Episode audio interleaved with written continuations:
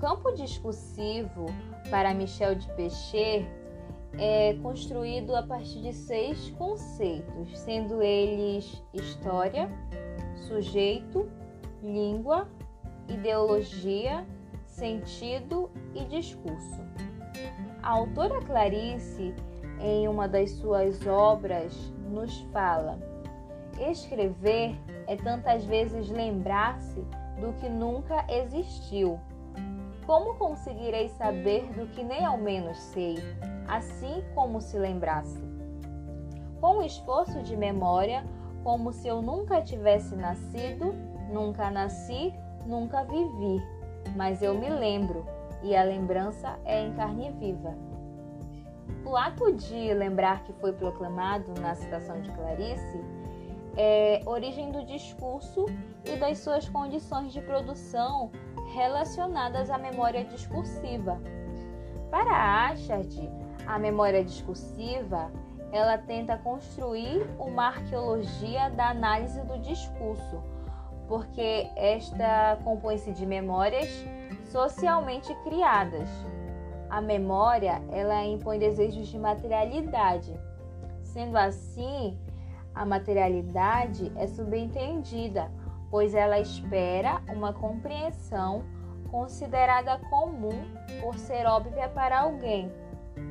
O acontecimento discursivo novo, entre aspas, ele vem perturbar a memória, podendo assim ocasionar a desregularização, pois o acontecimento desloca e desregula os implícitos que estão associados ao sistema de regularização anterior, o que pode influenciar uma nova série de compreensões sobre determinado acontecimento histórico.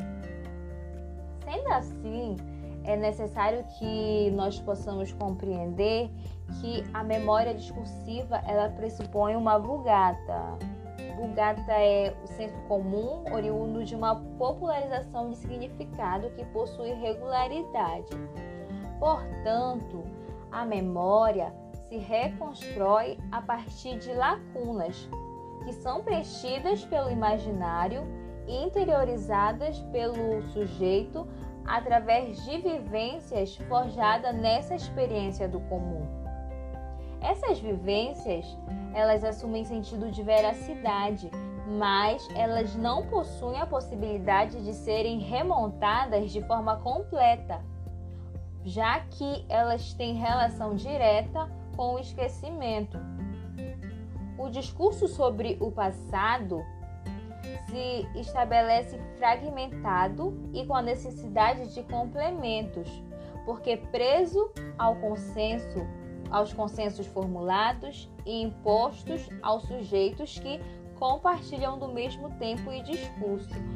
Portanto, é forjado e é moldado pela memória discursiva. Assim, os discursos eles tendem a uma construção de sentido comum, que se encontram e ao mesmo tempo chocam-se. Porém, nada é comum a todos, apenas os choques e os contatos são vistos como regularidade fundamentais do, discur do discursivo. A memória discursiva tem como desejo imagens, memórias que possam exprimir representações de sentido e significado. Assim, há uma regularidade de sentidos. A memória, ela se reconstrói através da verossimilhança.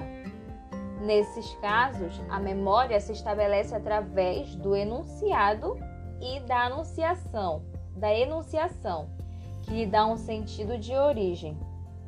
Mesmo que a imagem retomada pelo discurso busque antigos significados, ela acaba se tornando inelegível dentro do discurso, porque quando a imagem ela é atravessada pelo discurso, ela torna-se opaca e destoa, mudando, perdendo valor de memória. A memória discursiva, ela transpõe sentidos presentes pela ausência, estando sempre em jogo sempre ativa e com sentidos deslizantes e mutáveis guiado pelo esquecimento. Para Peixe, a memória ela é móvel e inconstante. Por isso, a memória discursiva dentro do discurso, ela assume duas funções, que, operam, que elas operam de formas contrárias entre si. Pois se, por um lado, ela reto, retoma o passado, por outro, ela o elimina. Sendo assim, se formula a ideia de que os discursos não se apresentam prontos e nem acabados. E é através da memória discursiva que nossos saberes ganham sentido, mas esse sentido deve ser pensado como uma construção sócio-histórica datada e rememorada. Pensar e abstrair faz parte do ato discursivo.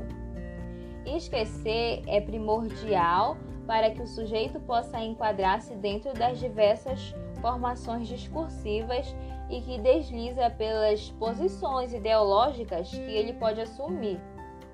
O discurso, ele compõe-se pela linguagem e toda a linguagem só significa porque pode ser histori historicizada. Historicizada. Todo o pensamento que leva à formação do discurso só ocorre quando o esquecimento se faz presente. Pertencendo o esquecimento ao, momento de enunciação.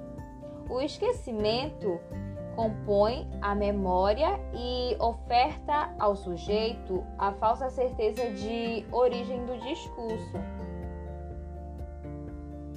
Portanto, eu concluo que a relação, essa compreensão da relação do conceito de memória discursiva com o conceito de dentro do discurso é, no caso, a relação do conceito da memória, ela se faz presente dentro do discurso, pois sem memória não há discurso.